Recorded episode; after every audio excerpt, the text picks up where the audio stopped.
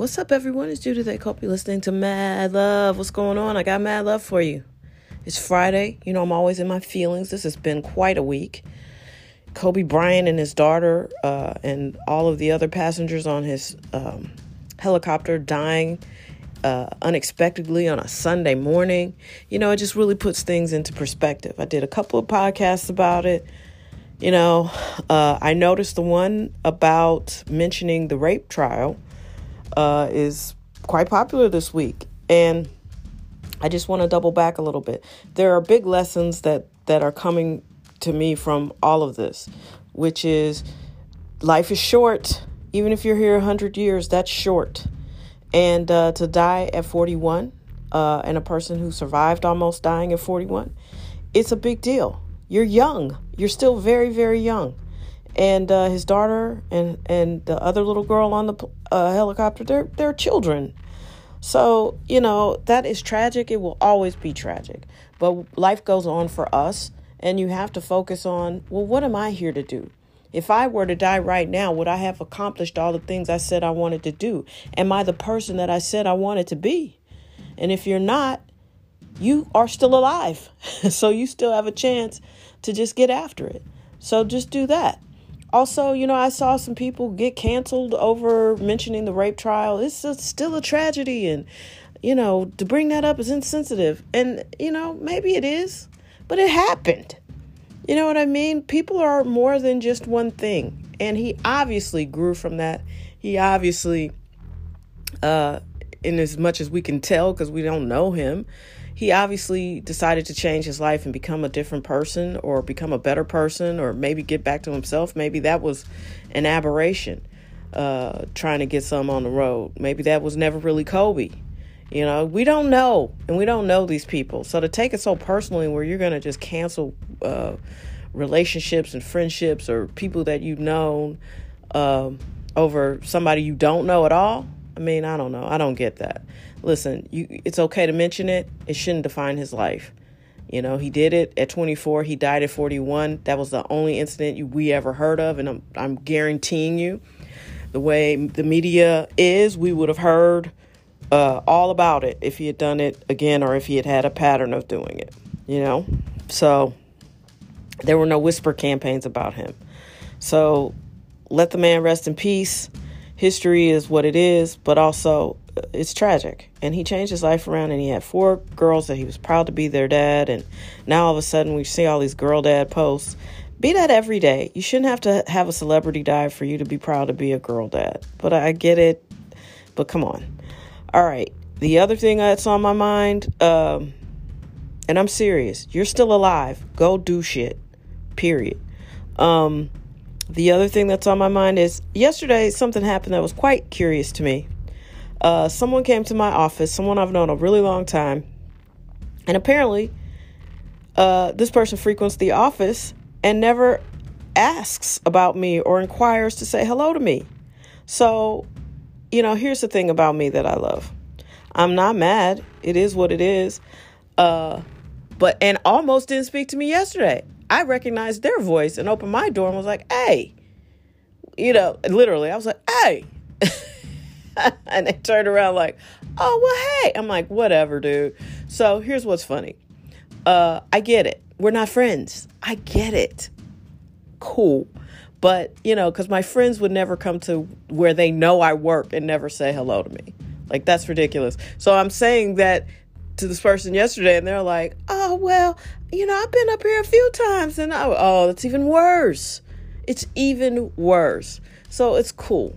You know what I mean? The one thing about me, especially at this point in my life, is once you tell me the truth or once I know the truth, it's locked in. I got it. And I'm not offended. Let's just stop being full of shit with each other. People are full of shit. And I'm sick of it. You want to know why your life isn't taking off? It's probably because you're full of shit. You know, you don't keep your word to yourself. You don't do what you say you're going to do. That's probably the number one problem. Um, and you have to, when people show you who they who they are, you have to believe them. You know, I usually try to give people the benefit of the doubt, but sometimes it's just not worth it. And right now I don't even have time to do that. So it's like, good luck. I see I see what I see you and I see what you're up to and that's cool for you. good luck. Um, so yeah, that's just fascinating to me. So I'm yeah, I'm all in my feelings about a lot of things. You know how I am. I'm passionate, especially on Friday because it kind of all rolls downhill to Friday, and I'm just like, I'm on one. You know what I mean? Hyped. But listen, people are addicted to being themselves. They're also addicted to being some version of themselves that they've created for the outer world. But see, the truth, you can't hide from the truth. People know um, the truth when they see it and when they hear it grown people, real people, authentic people. You know what I mean? So if you guys all want to just do some sort of theatrical performance for each other every day, that's cool. Do that, but that's just not where I am. I I am a person that deals in facts and truth and authenticity and uh you know, that's just where I am in my life. And I love it. So, you know, I don't have to pretend to be friends with nobody. I don't have to pretend to like somebody. You don't have to pretend to like me. it just is what it is. So that's that's the lesson for today. I think uh, people are, you know, I listen to a lot of Joe Dispenza. People are addicted to um, to, to the version of the, who they believe themselves to be, and sometimes that works because you know your brain really does fire and wire the same every day. We think 90,000 thoughts a day, and I think most of them, if not all of them, are the same thoughts we thought the day before. That's why your life doesn't really change. Uh, that's science. That's not, you know, I'm not making things up. I've been listening and studying and paying attention to quantum physics and epigenetics and uh, listening a lot to Joe Dispenza. And I believe that to be true because it's science. Um, however, what what where science intersects with consciousness is the sweet spot. So you can consciously change your thoughts. You can consciously be a certain type of person. So for me, when someone consciously uh, makes a choice to to not speak to me or not look for me or not say hello as a courtesy, that's telling. It's very, very, very telling. So, you know, I'm just saying that to say apply it how you need to in your own life. But there are people who say one thing and then do another. Don't speak love and then act in hate. That's the problem with our world. Everything's in fits and starts. Everybody's being phony in some way. And then the real people who are actually really being authentic sometimes their authenticity it's I don't even know if that's real. You know, what really is real? Which I took a philosophy class, which I hated, but now I get it. Like, you're always unfolding and unpeeling layers, which is kind of what I was saying about Kobe. Everybody is entitled to be more than one thing. We all are more than one thing. I just always try to encourage people to stay truthful, be honest with yourself, then you can be honest with other people. So, you know, that's basically how I feel about that. And I'm really not mad. I really don't have any issue with anybody. I'm I'm not everybody's cup of tea because I'm gonna uh, I'm really going to keep it real, and I'm smart enough to say it in a way that you you might not know you were insulted. So, and you might not be insulted. You know what I mean? Like I I'm going to have a smile on my face and I'm going to speak my truth. You either can dig that or you can't. And I'm good with it. I, this is probably the first time in my life I'm really openly okay with being disliked. Which is not really my comfort zone. I'm usually the person who's well liked. But at this point, I need respect. You know? So don't don't pretend you like me and you don't respect me. Those two things do not go together.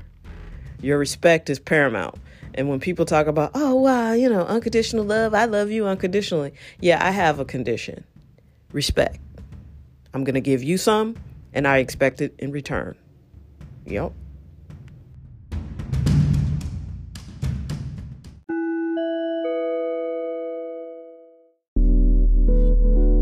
Who is this culprit manifest?